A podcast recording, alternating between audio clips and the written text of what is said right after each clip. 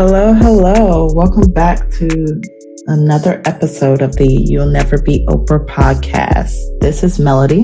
And this is Alexis.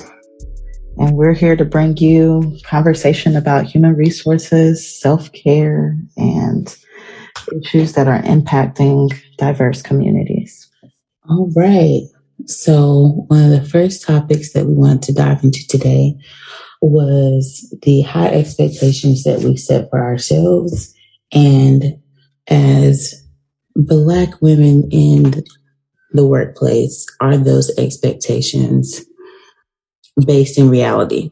So, I mean, I think that it is good to take a step back and think about what our expectations are, because I believe that we get so caught up in just moving and, and navigating life that we don't, we don't really think about the pressures that we put on ourselves. But I am definitely a fellow. I, I have very high expectations of what I bring to the table, my performance, my interactions with people, my relationships in general with everyone. Um, there's very high expectations that I have of myself, so much so that other people's perspective doesn't affect me as much as I I criticize or um, critique myself. I would like, I, how do I want to say that? Other people's. So is it kind of like other people's perspectives matter, but not as much as your own perspective of yourself, because you're kind of like the, I'm my own worst critic. I'm definitely my own worst critic. And that's why I feel like, I think when other people's perspectives do come into play, it just added, is an added burden to those expectations that I already have of myself. So like immediately overwhelmed the moment that you might get a little bit of critical feedback from someone, um, just because of the expectations that, that I carry. So, and knowing that about yourself, how do you manage those that those expectations and that critical feedback, because critical feedback is necessary. Um, um, we call it like positive criticism, constructive criticism. Those are things that are necessary to help you grow as an individual and as a professional. So how do you balance that um, in addition to the high expectations that you place on yourself? Because if not, it can be crippling. And obviously that hasn't been the case in your career. So how have you managed that? So for me, I think it's been important to slow down and celebrate the wins, just because I'm a super ambitious person and goal-oriented person. So like once I have a major accomplishment, then it's on to the next. Um, and I don't take much time to like debrief or um, be present in the accomplishment that may have taken. It could have been a short-term goal or a long-term goal, but I know that I usually just move past it once I get there, whether the, no matter how long um, it took me to get there. So I think it's just been important to realize that A, you, you're setting the standards extremely high, but don't get lost in just in, in the rat race and checking off lists so much so that you lose yourself, or you don't feel like these big major things that are happening or these major accomplishments are minimized or dismissed by yourself, mm-hmm. you know, and it's like, how do you expect others to celebrate you if you're not even celebrating yourself or being present um, and, and, and uh, in an accomplishment? And I think some of that does stem from um, like as Black individuals trying to succeed in America, it, we you don't really have a lot of time to say, let me take a step back and appreciate how far I've come, because you don't have that time to breathe because you're trying to keep up for the next thing that's probably coming your way, trying to derail you. Um, because we all know it's a different set of rules uh, when you're trying to move up any ladder, whether it's a corporate ladder or you're an entrepreneurial ladder, anything. It's a different set of rules um, when you are Black. So, but I do think it's, it is a good idea to take some time to say, hey, I, I met this goal. And it's not just something that you just tick off of your list. You check it off and you move on to the next thing. But as far as circling back to how that helps you manage your expectations um, that you have on yourself and not letting that overwhelm you, um, what are like some tactics that you take? So like for myself, like I have high expectations that I place on myself as well. And, um, I can be very critical, or like I'm generally an optimistic person, but when I get into that hole of like criticism, it's very hard to break out. And, um, to one way to kind of combat that is to take a step back and say, look at what you've done so far. And appreciate those things versus not. And, and are those things that you, is that what you were saying? Like you kind of take a step back and say, this is what I have done. Um, I have come a long way. I have met my own expectations that I've set for myself. It's not the end of the world. And when I receive constructive criticism, that's what it is. And even if someone gives you critical feedback, whether it was meant to be constructive or not, you can always find that something constructive in feedback that people give you and leave the rest where it is. Yeah. And I think I feel like navigating critical feedback, I, I feel like I do well with that because I do try to hear people and like figure out what it is they're asking for and make sure I deliver on whatever it is that the person is asking of me. Does it always feel great? No. Are there moments where I have to be like, advocate for certain things? Absolutely. Um, but, and just going back to your question of how to, how do I manage it? I feel like I've done a different things with managing my expectations. Um, or it, for me, I, there's no problem with like, I set the expectations. Um, and I do reach the expectations, but I think, and, Me, me forcing myself to slow down and be more present. I make sure like I write out my goals annually. It's usually towards the end of the year, um, rolling into the new year. And I take a step back, think about the goals that I have like in the present, think about the goals I'd like to accomplish in the next year. Sometimes they're far reaching, um, but I still write it down. And then I kind of go across the board professionally, spiritually, financially, just with my relationships with people, business. And, and then that's like my guide. That's like my reminder of this is what you wanted to accomplish this year. And I make sure that when I'm creating that same list for the next year, I take a look at what I put the year prior, and it allows me to reflect. It allows me to be appreciative and like feel that gratitude and feel fulfilled that I've accomplished things. Because I feel like, again, when we're running a rat race, we, we're just running the rat race. We're not, there's not much fulfillment there unless you're like able to pause and like someone nominates you for an award and there's a whole ce- ceremony and celebration. And that, and that helps me understand the purpose of even those moments mm-hmm. is to take the time to acknowledge people that are running the rat race who may have not had the time to, you know, step back and realize I'm doing my thing and be celebrated and like live in that moment and understand I've accomplished a lot before. And I think also, even if you are, because while it's great that you have um, milestones in your life where you can be celebrated as far as being nominated for an award or, you know, someone shouting you out.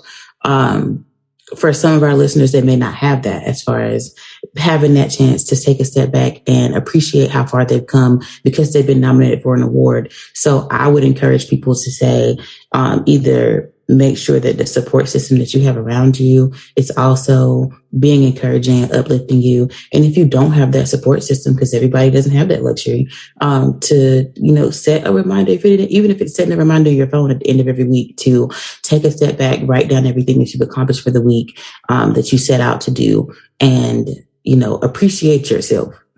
Yeah. And I if like it's that five minutes touching on like yourself fulfillment, as well as like getting, uh, having others pour into your cup.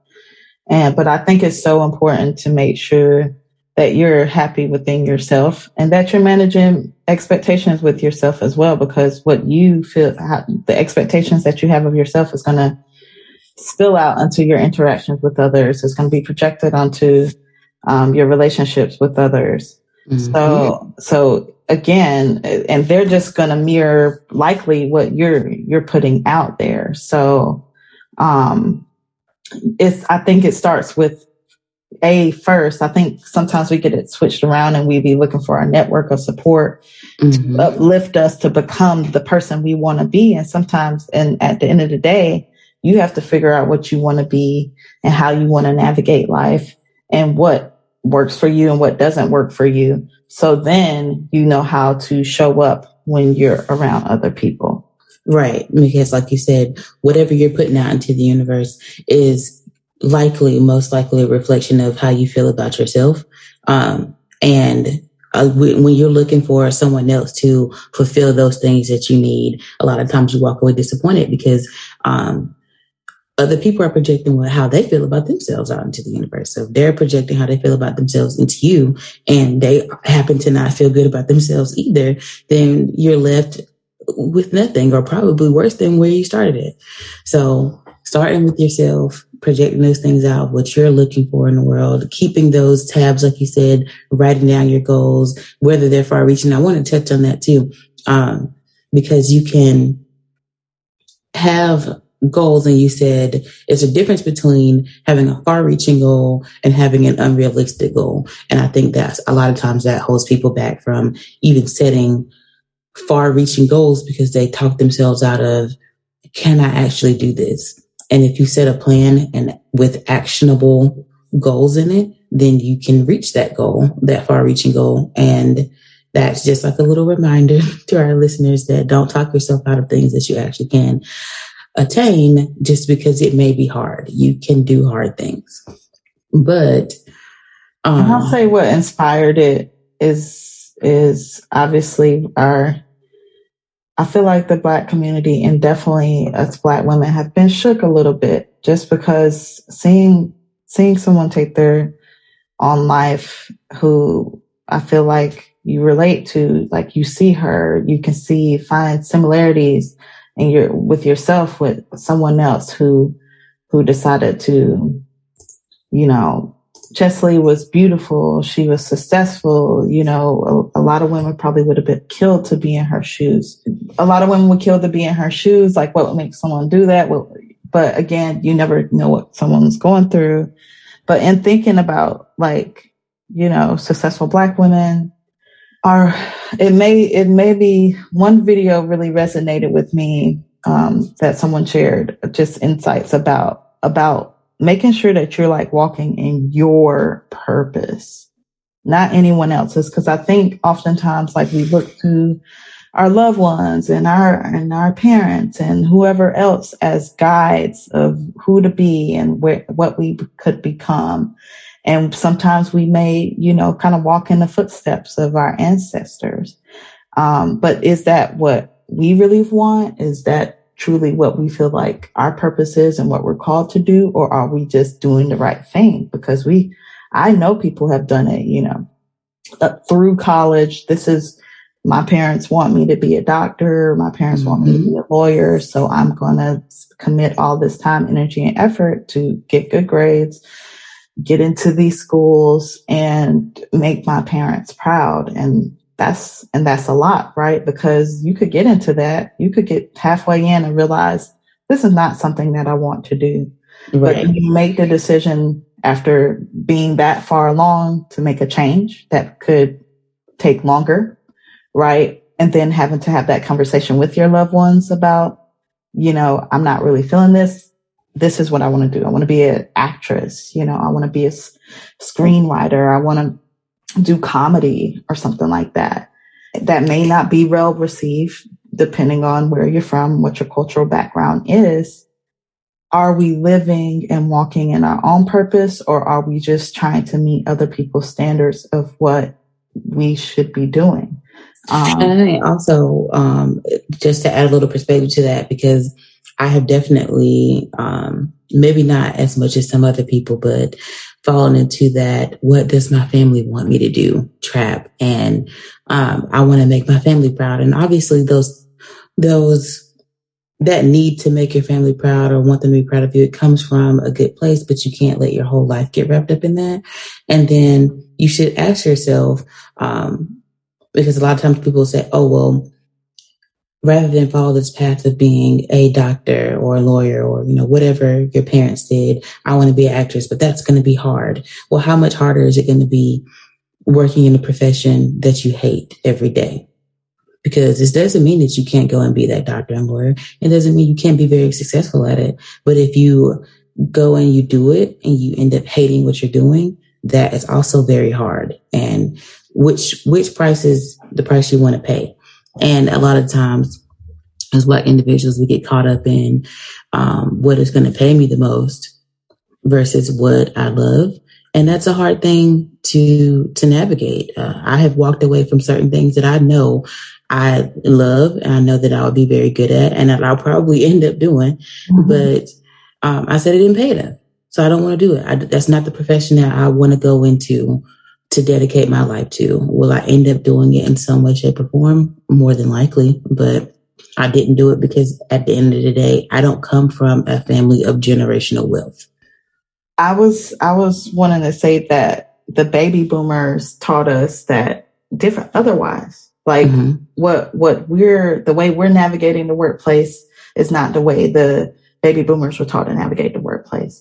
And I mm-hmm. think there's definitely a clash of beliefs there because, um, and a, f- a friend and I were talking about this more recently that, you know, we've been taught to get a good job and stay on that job twenty, thirty years for retirement benefits, pension, whatever the case may be, but we're not doing job. that. Our generation is absolutely not sticking with companies that long whatsoever. And we're hopping around and moving up in salary, um, which is frowned upon by the baby boomers. But we, we have figured out that sometimes like we can get what we want by changing a job in a year, what some baby boomers, you know, may work their whole life made for. it to. Yeah. Um, and I think it's hard because like I was telling my mom, like, oh, I'm starting, you know, a new job and da da da. She's just like, uh, are you leaving on good terms and you're not been breaking any bridges, bridges, are you? And it's the perception that because I'm leaving, then I must be breaking a bridge because mm-hmm. I haven't been there long enough, you know, for them to be happy or supportive about the move. Um, so am I burning down the bridge? And like, uh, again, it being this extremely frowned upon move when you decide to, again, do, navigate and do what's, what you feel like is your purpose and what your value, um, is and demanding that. I think we're a lot more assertive about it. We're willing to leave a job if we're unhappy. I feel like the baby boomers were definitely not that generation that did that. They absolutely would stay in a job that they hate for decades. And we can't do that. And I think that ties back into what we kind of spoke about in the last episode, as far as knowing your worth and what you bring to the table and being confident in that, because, um, I, I know that I was raised by that baby boomer generation and it was, you need to make sure that you hold on to that good job. And, um, I still myself am very reluctant to leave a job, walk away from that, experience those feelings of fear and scariness, starting something new. Um, I also know that I'm reluctant to change. So that's a whole other story, but, um, knowing that you've built something at a company is not something that is easy to walk away from. Um, and it mainly ties into stepping out of your comfort zone and being confident in your own abilities. And if you're confident in your own abilities and what you bring to the table and know that you command a bigger salary, sal- salary, then don't sell yourself short, because that's exactly what we've been doing. And we're finally learning how to play this game that our counterparts have been playing for years. And So do, again, do manage your expectations, figure out what it is that you do want and what's fulfilling to you. Identify those things, figure out the path it takes to get there.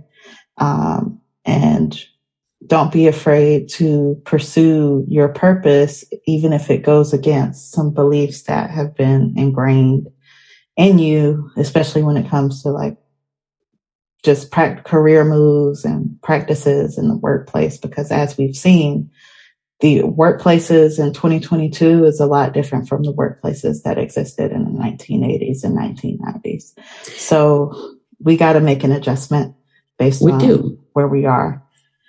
And speaking of staying at a company for a long time or for a lifetime, um, we I wanted to get into, um, as far as like being loyal to a company, what is more important, um, your people that are at your company or your bottom line? So um, I think we both ran across separate articles that with talked the, about this. With the bottom line being your profits, finances, the good of the company.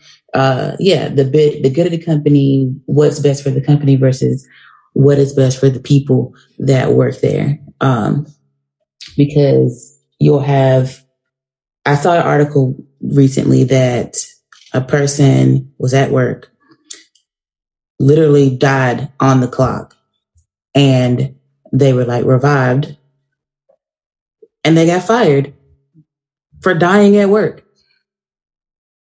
Which is really extremely disgusting. Right. But the company is, you know, thinking in terms of what's best for the company. It's just a business move at that point. And it's, you know, what should we do? What should we do? And, um, I think a lot of times companies do, they either forget about the people that are working for them and making their company what it is, or they're not forgetting, they're very aware, and they just don't care. And I feel like there's definitely different types of people and people managers out there. Um, I'm definitely on the side of the people are a reflection of the culture, a reflection of the company, and how they treat each other and how they behave, and their actions, um, again, reflect your company. So if they're behaving poorly and treating people improperly, then that's going to impact your bottom line. I, I think it's hard. It, it's weird that some companies really, it seems like they choose one or the other. Like either we're all about the money and we don't really care much about culture and we treat people like numbers. And then there's others that are all about culture, but sometimes, you know, the money is not there, and there, and you have to really make things work to have that, that good, that good cash flow. So, but part of me is thinking, I'm just thinking about more recently, Tesla, uh, there was an article that came out about how they treated a, a gay, I believe, minority man who, and this was not their first rodeo. Um, and like on top of them already fighting um, civil rights lawsuits uh, or and having complaints from the E E O C um, that they're investigating, they still are not treating their employees properly. So it's like, you know that there's a problem, but the problem's not being addressed. So then the problem just continues to persist and get worse and worse. More lawsuits pop up. Now, mind you, the, the lawsuit was successful. The the company was awarded to, um, was ordered to pay out thousands of, I don't know if it was thousands or wasn't that, might have been millions of dollars. But I know that they were fighting the, the damage award because it felt like it was too high. Regardless, though, you have to pay money and legal fees to fight these cases. And then if unsuccessful, like they were, that's additional money that has to be paid out to the person that you um Well, you could just start by being, you know, fair, treating everybody like people. So because is it, it doesn't really matter the bottom line when what that you're person losing that much money, you know? Well, if you're invested in your bottom line, then you should be invested in your people, because like you said, on the flip side, when you are invested in your people or you allow things like discrimination and mistreatment to happen at work, then you end up having to pay more anyway. So what's happening to your bottom line there? You're taking more money away from your bottom line because you have to pay the E E O C, and then you have to pay for training, and then you have to pay out lawsuits.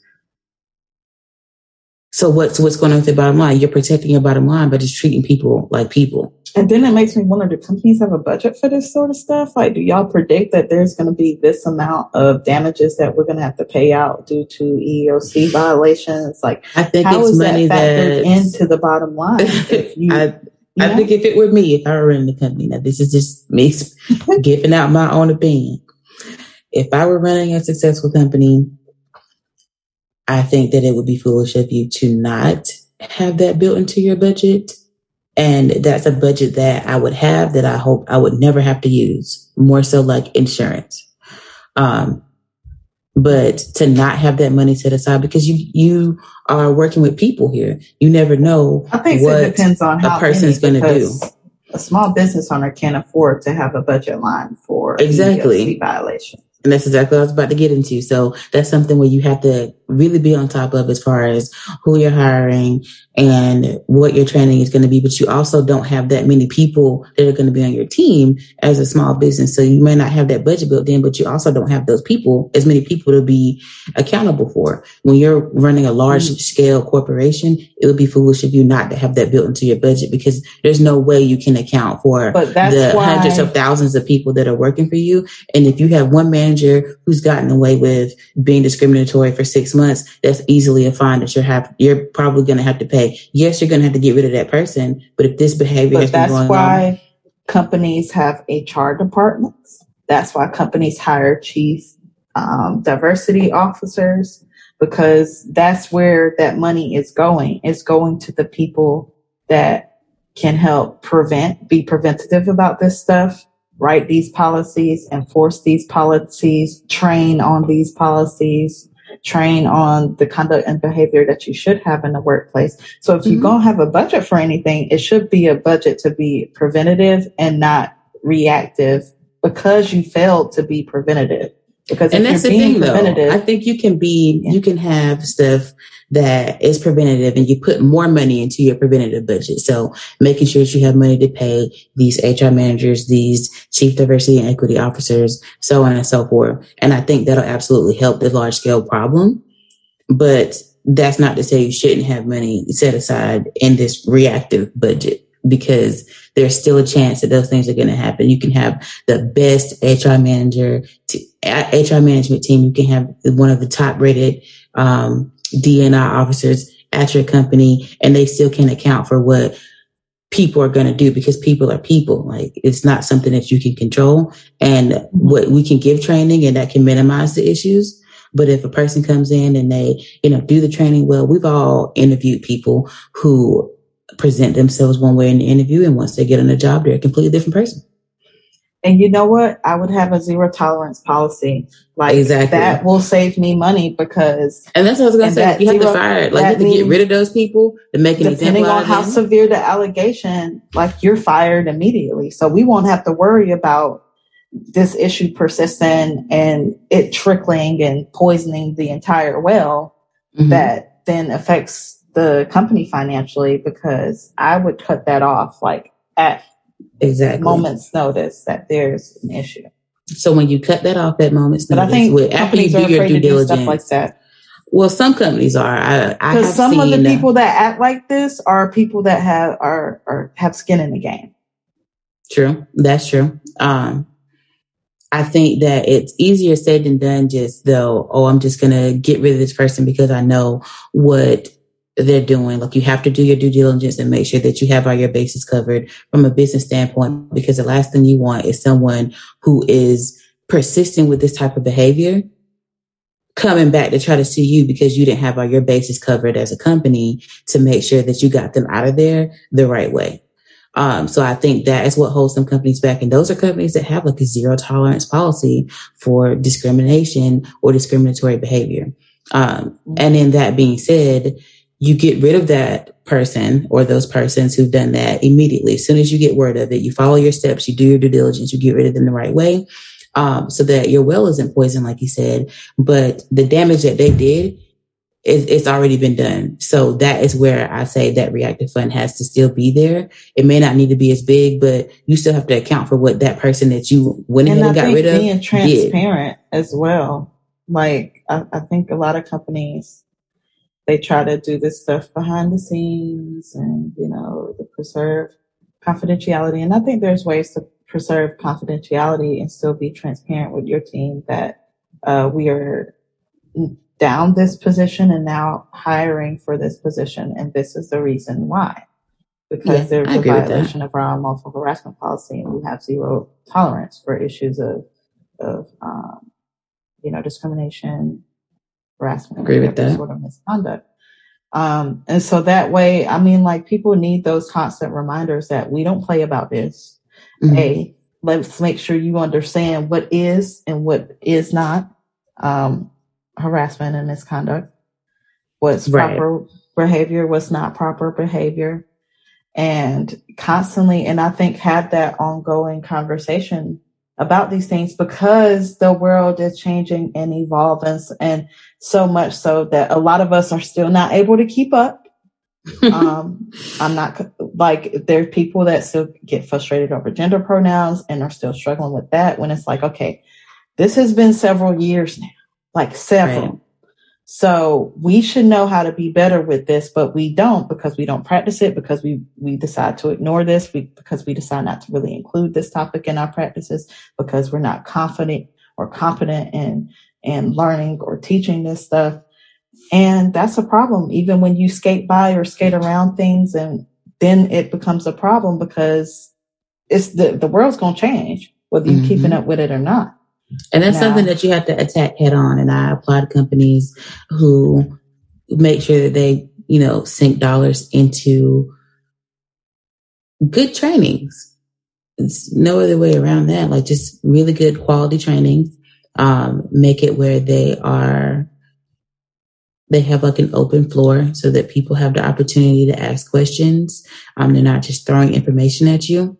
I think those are some of the better trainings. I recently uh, went to one that was like a, I guess you would say like a town hall style. And we were able to ask questions if we had questions, or, you know, give feedback, even if we wanted to do it anonymous, anonymously, as far as how did this particular training help me? Um, what did I not understand as much? And I mean, I appreciated that solid training, and it helped me understand certain topics that were confusing for me. And I think mm-hmm. if you have an open floor where you set out at the outset that it is, this is a safe space for you to be able to ask questions that you have, um, it allows people mm-hmm. to go into a space of learning and understanding, versus feeling like they're going to be judged because they don't understand a space that right. they're not a part of. I'm never going to be able to speak about spaces that I don't belong to, because I don't have that shared experience, or I can speak on it, but I'll never be able to speak on it like other people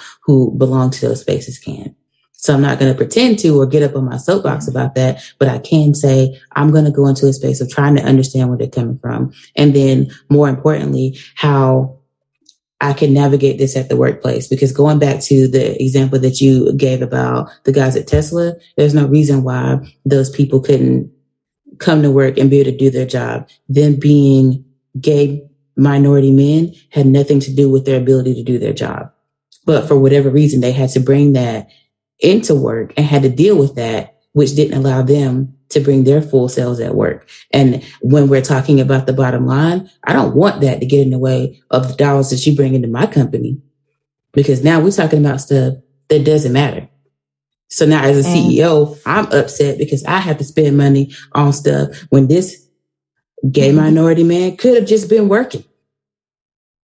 And that's why you should invest in your people and not just the bottom line, because the people, again, your people managers are the ones that are your rep- the company's representatives, and they're the ones that can reinforce and model the appropriate behavior and conduct in the workplace, those that are in those leadership positions. So if you have someone that is going rogue and don't act right or say inappropriate things and stuff like that, then he, that person is just letting others know that this, this conduct is okay.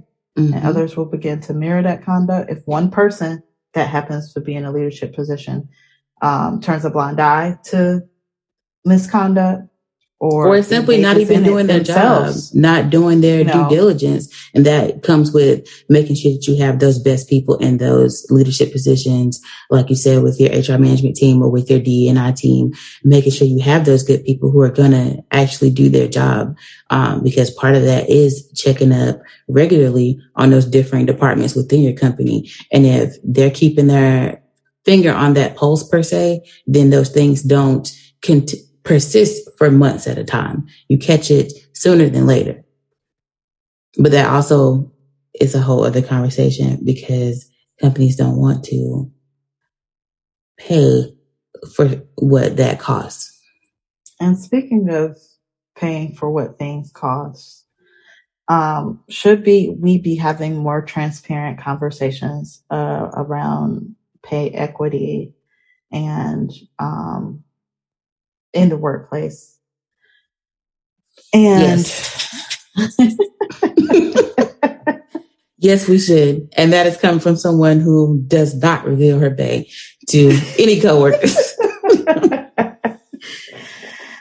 um, are we, because um, I think what piqued my interest here is the fact that we're now moving into certain policies and procedures or laws, and depending on where you are, that prevent um, discussing salary history, discussing what you made before, whatever, like your ask is your ask. Um, the salary range is this, uh, hopefully people provide a salary range. Um, but it's still not like a uniform federal salary history being covered. It's, it's one of those like New York State. Um, definitely there's a law, state law that prohibits this, um, in the hiring and recruitment and stuff process, but not everywhere. So my question is, you know, should this be a federal, uh, mandate? Obviously, I think employers should be more transparent. Like, it's only going to take more time and money to hire and interview, well, interview and try to recruit candidates for a position.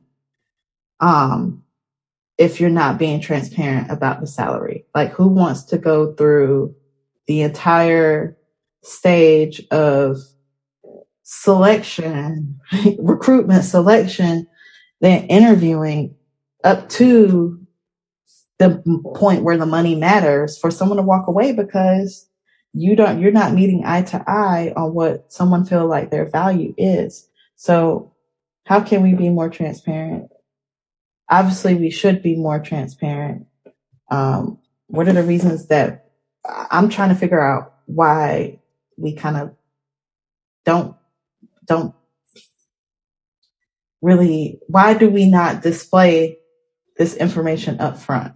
You know why they don't display the information up front, and that is completely from the company's standpoint. And that's not to say, oh, let's hate on companies this episode. That's all we're doing. But um, it is in the best interest of the company to not display um, or make public knowledge your salary ranges, because if you do, um, then everybody's going to come and ask for the top of the salary range. And you won't have any, you'll have to pay everybody top dollar. Or is it because the internal people aren't being paid as much as what these new positions are being offered? Oh, it's a combination of that too. So in our COVID world, you have people who came in prior, uh, pre-COVID who were making a certain amount of money, and people who came in during COVID making more money. And people don't like that. So that's part of the issue. But pre-pandemic world, this has been an issue anyway. And these companies are not going to display or make known how much they're paying people, because then everybody's going to want top dollar, and they're not, they're likely to not have people. But you, but you, you have a budget for the position. There's a sliding scale depending on commensurate with your so experience. as a, as a business owner yourself, you have a sliding scale for your budget. Do you mm-hmm. want to pay, if you can get away with paying someone at the lower end of that budget versus paying someone at the upper end of that budget, what are you going to want, want to do if you're being honest with yourself?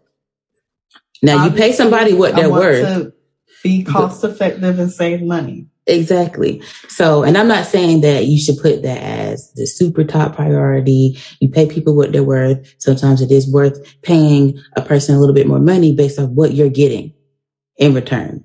That is only fair. The minimum salary or the minimum rate starts at minimum wage up to the budget that you can afford. Mm-hmm. Correct? Uh, well, it depends on the position. So you say minimum wage, but I'm thinking like minimum wage seven twenty-five. I'm saying, you know, minimum salary, right. Minimum wages up to what you actually can budget for the position, unless right. your budget is the minimum. And which is poor case, business practices, but that's a whole other conversation. But yes, you're right. That's that's my understanding of it. And okay. I think that um, that that it comes from that, and that's why they encourage people not to um, reveal your salary or, you know, talk about it at work, which is why it's so hush hush, and we just go along with it. But that's the problem, you know, because people sh- have, I think people need to be paid according to that. They shouldn't have all of these pay disparities in the workplace, and if so, then the company should be working on taking a look at what people are making, how much people are being paid, if there actually are disparities, and remedying those disparities before you think that you're going to put out a budget to bring new people in, because it's only going to shake up the culture. And yes, people, and you can't ensure that people are not going to talk about how much they're making. You know mm-hmm. what I'm saying? Like, that stuff just comes up sometimes. Like, well, it also works out a lot of times in their favor, because um, you can have a person who was getting paid, let's say thirty thousand dollars a year, and you bring someone else on making forty-five, and that person who was making thirty thousand dollars finds out about it. And so then they say, well, let's take a look at your performance. So if that person mm-hmm. hadn't been performing to the point where they could have gotten those pay raises, say they had that system in place, they weren't getting mm-hmm. those pay raises because they weren't performing. So they were kept at that base rate. That company's well within their right to keep that person at that rate. Now, it's a different conversation when you have Susie overperforming that we spoke about the last mm-hmm. episode, who's still stuck at that thirty thousand dollars, and you have someone coming in fresh off, fresh out of college or whatever, making that forty-five, and they're in the same position. That is when, unfortunately, Susie has to be her own advocate and say, I've been overperforming in this job and I would like a pay raise. And then we go back to what we discussed before. Um, Susie needs to be looking for another job mm-hmm. if they refuse to pay her what she's worth. Which feeds into her, and and then, I mean, and granted, if there is a pay equity equity issue, and this person can prove that they have the same education, history, or experience, um, and skill set, and they're being paid disproportionate to what someone else is based on whatever protective class, I mean, that's a claim. And I mean, the companies have to be very careful when it comes to that stuff. Like, it's not a game. You know, I think that if you feel Um, I feel that if you feel like, I think A, definitely advocate for yourself. It's responsible for it, but the, the person in leadership, the human resources person, business owner, whoever the case may be, should be taking a look, sitting down with both of this person's resumes, both pe- whoever's resumes, um, or all positions resumes, and making sure that it's equal. Right. Because it's not really based. It's not based on, granted, performance matters once you're in there, whether you're going to get a promotion or not.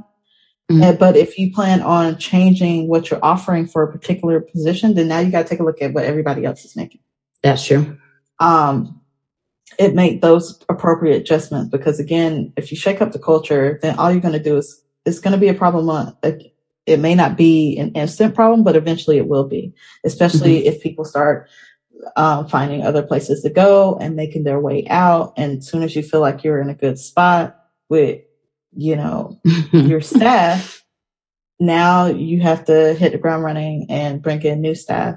And again, now you got to remember that you're now paying this for this, and you're mm-hmm. not. So you think you're getting over because you're paying the thirty thousand dollars, the forty-five thousand dollars position, thirty thousand even though now you're offering forty-five thousand dollars for it. And that's fine, because so long as those people stay in their lesser thirty thousand ish job, mm-hmm. but if they leave and now this is the value of the job and you have to replace them, I mean, are you bringing them in? Like, it's, it's gonna, it's such poor business practice to be back and forth with that. Like, you're going to bring it back down to thirty. It's, that's insane. So that's why it's appropriate to, like, either A, don't make the adjustment if you can't afford to make the adjustments. Mm-hmm. Um, and offer what you have in your budget, and then, and be transparent about that. So a person could determine if that's something that they want or not, because there's nothing worse than spending so much time. And people have to, I feel like from an H R standpoint, because we do this all the time, it's just like another interview or whatever the case may be. But we have to understand that people are taking time out their day, right, to mm-hmm. sit down to take, to make sure they're in an environment where they can conduct an interview with you. That mm-hmm. some people take time off work, some people doing it in between, you know, lunch and all of that stuff. So we have to understand and value their time as well.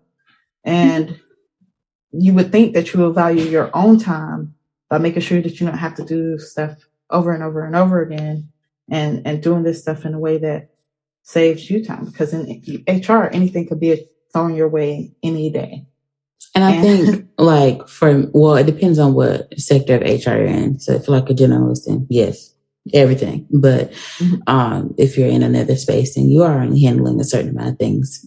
And they have to go talk to a different H R manager for their other issue. Don't talk to me. Go talk to her. But um, I, I, and I think I'll probably learn this, you know, as I continue in the space that I'm in. But that is something I am interested to learn, when in an interview you ask what the range is for the job, and the interviewer says, well, I can't reveal that at this time. Um, I would be, I'm interested to know why. So um, I will, I'll circle Most back with that. People want to offer. And then they were, they're willing to negotiate their offer. And, and, well, just that, like, I don't see anything offering serious. Like the range though, like telling what is the range for this position that you're hiring for. So you at least have an idea of where your offer will fall in, um, whether it's at the bottom of that range or not. And some interviewers don't want to give that range. And I would be interested to know why.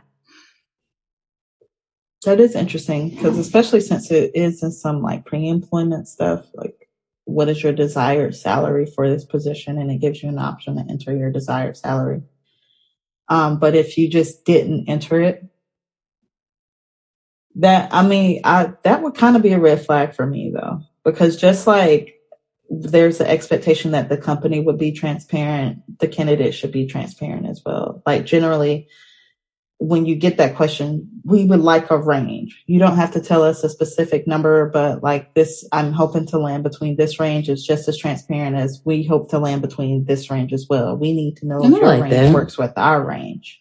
I like that. And I figured that was like the reasoning for the question, but I also have been that person who like didn't fill out the, that question because I want to talk about it in the interview. So like, you, uh-uh. I'm like, if you want to know, then I'll tell you what my range is, or I'll ask you what the range is for this position. Because likely the person who doesn't fill out uh, their desired salary on the application um, didn't have a range to work with. The company didn't reveal what that salary range what was range for that was. position. So they say, well, we'll find out when we get to the interview what my desired yeah. salary is. So because they're not being transparent, they can't. It's like a, just like a negative feedback loop. Like, oh, well, I'm not yeah. going to tell you because you're not telling me. And I mean, it doesn't game. make sense. It's craziness. But yeah, I have filled out applications and didn't put the desired salary. And if given an interview, I ask what the range is in the interview. And Um, or if they ask me, hey, I see you didn't fill out that part. What is your desired salary? I use the opportunity to ask what the range is. And if they say they can't reveal it, then, you know, I'll give what I'm expecting. But at the same time, that puts the candidate at a negative um, advantage, because what if they lowball themselves? And we have seen the story circulating where then that's people mean, that's will give their the desired salary. That does the research. If the, but sometimes the research is, like, sometimes the research is out there, sometimes it's not, especially for new positions that a company creates. You should at minimum know what the value of the position is. So, mm-hmm. so knowing that, for our more inexperienced listeners, where are some places that you would have people look outside of like Glassdoor? Where would they look to get market comparisons for a position that they're in? You look for the position. You look for what, like if it's a new position. So like, go ahead. A, a new position that never existed in this nation. Not in this nation. So they have like similar ones, but say it's a new title type thing, and it doesn't really go. Because you get as close to it as possible. I feel like there's very few positions that are like brand new. No one has never had ha- ever had this title before or done these responsibilities before. So okay. The goal is to get as close to the job description that you or the job title that you're applying for. And then you have to concentrate it to the area that you're in, the state, the county, the, you know, city or town, mm-hmm. um, and narrow it down to now what are people comparable in comparable positions where I am physically making in this position, because that's what most companies go by anyway. They're not going to pay you what somebody in San Diego is making when you mm-hmm. live in a little country pumpkin town in West Virginia. Right. So you have to concentrate it and be like, okay, this is what other directors or whatever are making. And um, this is how much I want. This is how, this is the experience I have to bring to the table. And this is how much I feel like my value is. And that contributes to you coming up with what you feel like you should be asking. And then I feel like you take into consideration, you take into consideration what you're currently making. And if it's worth making that move, like, is this a ten thousand dollars salary increase going to make a difference? Like, worth changing jobs? Is it twenty, thirty, whatever, whatever? Is mm-hmm. this worth, um, you know, relocating or changing jobs, depending on what the situation is? So there's so many factors that have to be taken in consideration. And for me, as someone who um, sits at the hiring table and looks at the resumes and applications, and I feel like people are really lackluster with their um, interview prep. People show up and barely know about the company. They can barely tell you what the company does. And I don't know if it's because people are applying for crap, however many jobs, they're forgetting what jobs they're applying for, and they just going through the motions because they just trying to get any job. So they don't sit down and do their due diligence um, to show up properly to interviews. Like, it's, for me, I've been so disappointed at how many people, young, old, whatever, that mm-hmm. just don't, you can tell they haven't done their research. Like, they barely know what the position is about. They barely know what the company is about. So why are you show? I'm trying to figure out why people show up. to like, why are you showing up? And you didn't do take the time to do a simple Google search, because we know people spend time scrolling on social media, mm-hmm. spend time reading whatever news articles or whatever's going on in the world, even maybe watching the news. Like, literally, it takes a couple seconds to Google a company and find mm-hmm. out what's going on with that company. And the fact that people don't do that, I, I would say for the green listeners out there who may be on a job market or plan to be on a job market soon, like profession, re- professional career trajectory, mm-hmm. um, do your research. That makes a heck of a difference. And the fact that people still stand out from knowing about the company makes it that much more easier, you know? That's true. So what, to circle back to the initial question, as far as what you should be doing to have your research done for your salary, what the salary range is. If the company does not reveal the salary range, or it's a new position, you need to be researching based on location and comparable skills that are offered for that position, because it could have a new title, but it's not really a new position. So doing that research out there, it takes, you know, maybe a couple more minutes to do it, but it's not, it's not something that is impossible. So I think those are really good tips for people who are looking to find out what the salary range is. And that's if you want the job, which you wouldn't be applying for the job. It would help. The job. And say you do the research for that salary range. People be applying for jobs they don't want, girl. Well, people apply for jobs they don't want, but they don't know that they didn't want it because they didn't know what the salary range was. They can say, oh, this sounds amazing, but they only want to pay me twenty-five K. I don't want to work here. but they didn't know that they were going to only pay them that because they didn't do their research. So giving those tools mm-hmm. to be able to research those positions, I think will really help.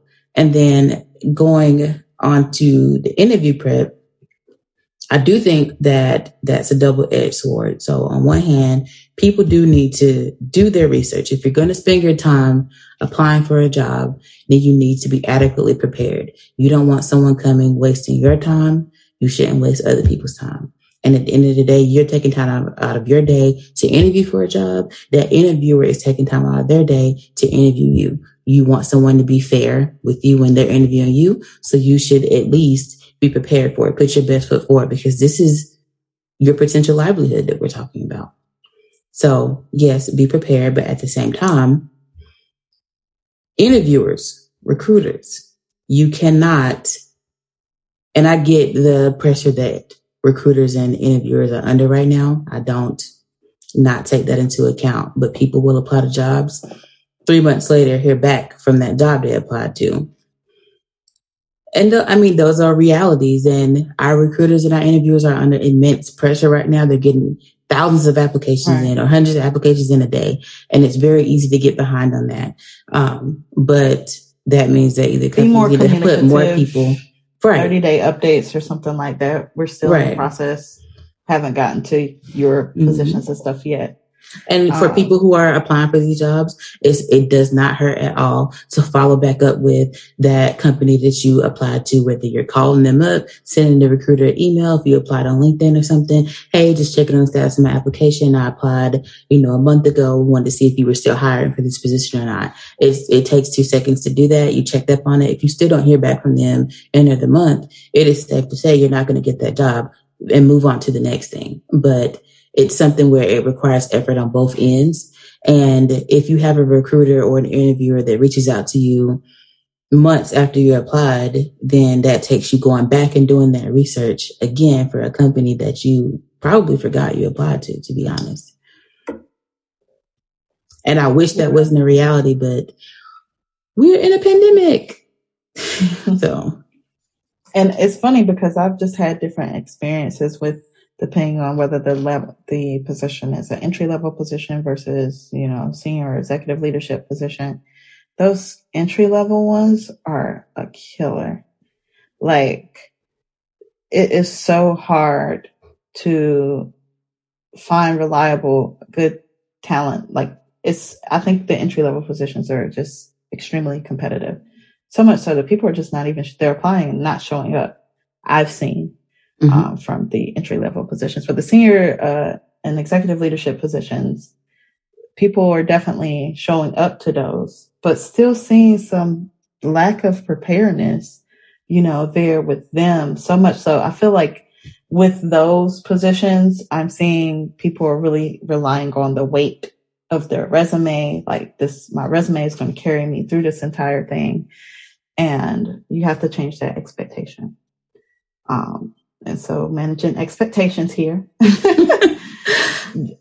I think it's okay to be proud of your accomplishments, be proud of your resume, be super but impressive. You can't come in and be, you know, cocky to a Don't expect extent. Your resume to carry it through. And don't right. expect people to have sat down and um, consumed everything about your resume. Like, remind people what's in there. Don't just be like, you know, as you see from my resume, or don't just refer to it, but not make the, the right point. Yeah, make so, your connections. It, your resume is not going to interview for you. Because I think the resume, people who have strong resumes feel like they can just show up to an interview, like, not be as prepared and still get your resume job. Can get you through the door. It, it's up to you to get your job. And that is no matter what level you're at. Yeah. Well, it's some some exceptions to that rule, but that's another conversation. All right, y'all. So thanks for listening. Um, I think we covered some really good topics today. And happy Black History Month. Yes, yes. And thank you for joining us for another episode of You'll Never Be Oprah. Uh, and we hope to see you soon. All right.